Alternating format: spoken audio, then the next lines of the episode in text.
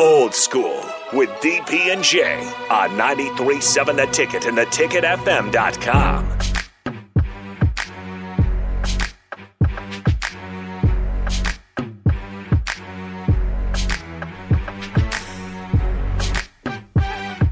Welcome back to Old School on 93.7 The Ticket. My Twitter is just a, and I'm not mad at it, it's just a long video of Vin Scully things, pictures of Vin, pictures of, of games that he called, and videos of games he called, and some of his. It's great. It's fantastic. And I saw one Sweat. from the old, old, back in the heyday of baseball. I don't understand how those players played in, you know, the heat of the summer in those wool bags that they called jerseys. Flannel gray bags that that sweat through my in little league. That was right in the space that I was in, and it was terrible. It was No terrible. dry, no dry fit back no, bro, and I don't know how I don't know how he played because I don't like that stuff on me. Like I don't wear anything but dry fit now. Like I if it's not dry fit, I don't want I don't want to touch my body. Like how how did more people not die of heat stroke? And here's the other thing: when when they look at those players and they said that the players are faster now, you know why they're faster? They have better technology. They have better uniforms. The jerseys aren't and, and- bad. No, but the spikes and then? the there, cleats. there was no. Ask your dad about yeah. his football cleats that he Yeah, wore. I've Them things them. with boots. Yeah, Like you're And- running football in boots, right? there were the Timberlands. That essentially were running in Timberlands. that's why that's why all the all In, the on guys, frozen tundra. Like Right, you, yeah. That's why all the guys from back then were so much that their legs were so much stronger Oh, because they had to lift those boots around. But if you had the cleats that like you look at the the, the, the posters that Jay and them are on, and you see those old champion Yeah, boot yeah. high tops, can you imagine those are boots Yeah. Could compared to today's players. going from that and then putting on like something from today? Like It's how like much light. Even the I helmets. feel like the you'd- helmets I are feel light. like you'd fall over because Yeah. you'd be like, I, I've never moved my legs this fast. I don't well, that's what when you is. feel like okay, I'm going to jump out the gym. Right. Like I again, I I played in canvas Converse All Stars, and then when they got leather, I was like, oh my goodness, this is the, this these are the greatest shoes. Like I'm going to be ever. Right. I can't wear canvas high tops for like three hours because they have no support. It's it's just flat. Right.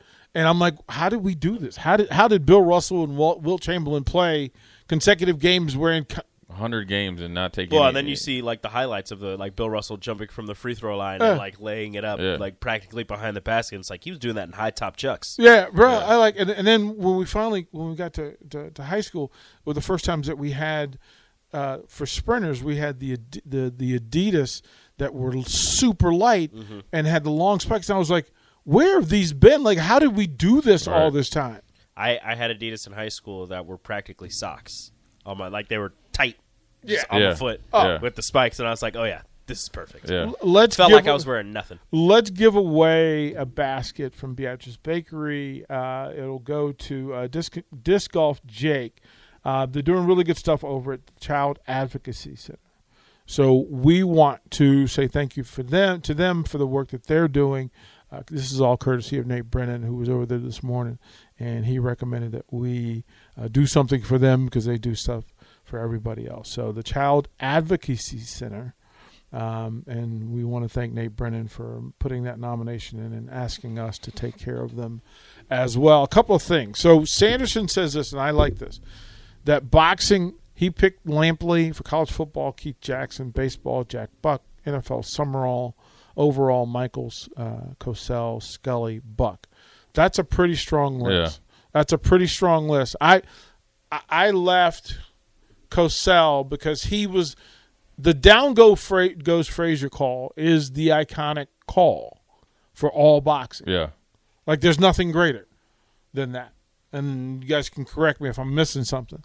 Um, Keith Jackson, especially in this region and for our era, he was college football, so that makes perfect sense. Uh, Summerall was the smooth, buttery uncle.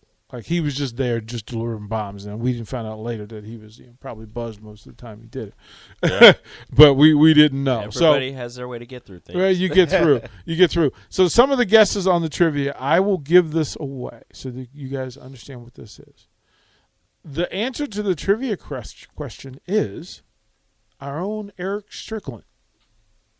Strickland played for six NBA teams, played for the Mavericks, Knicks, Grizzlies, Celtics, Pacers, Bucks. I don't think he claims the Grizzlies, but he, you know, it was the Vancouver Grizzlies. He Yeah. he doesn't. Yeah, he 'cause didn't. I asked him about that jersey. He, He was like, "No, nah, he don't want claim that." But that that would be the one, like, because that was a that was a hard jersey. That was a hard jersey. But in 19, uh, he played two seasons of minor league baseball. Played in the Gulf Coast League uh, with the Gulf, Gulf Coast Marlins, and in 1992, and then uh, the New York Penn League with the Elmira, Elmira Pioneers in '93. Despite being a full two years younger than the average player in the league, he led the league uh, in uh, triples. He led the Pioneers in triples and finished second in stolen bases and bases on balls. And then, of course, this the uh, the six teams, uh, four years in Dallas, uh, two with the Knicks, two with the Celtics, Pacers, Bucks, etc. So it's our own Erick Strickland that we were trying to get you to think about. We'll throw it a break, come back, we'll close out old school, get Jay Foreman out of here, and jump into one on one here on 93.7 The Ticket.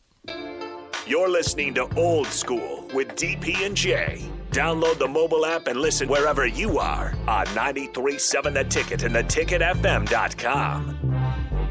Guys, do you want thicker, fuller hair? Do you desire lustrous, luscious locks that you can run your fingers through? Maybe a full head of hair makes you feel attractive. Perhaps a full head of hair boosts your confidence and self esteem. Whatever your reasons, if you have started to experience hair loss, there is good news because there are effective, FDA approved treatments that work. One is a prescription clinically proven to prevent further loss. The other is clinically proven to regrow your hair in two to four months. And both are available from Roman for just a dollar a day. Just complete a free online visit. Roman connects you to a US licensed healthcare professional who will work with you to find the best treatment plan. Then Roman sends everything you need right to your door with free shipping and indiscreet packaging. So guys, are you Roman ready for a thicker, fuller head of hair? Go to ro.co slash fuller. Do it today and Roman will give you 20% off your first order. That's ro.co slash fuller.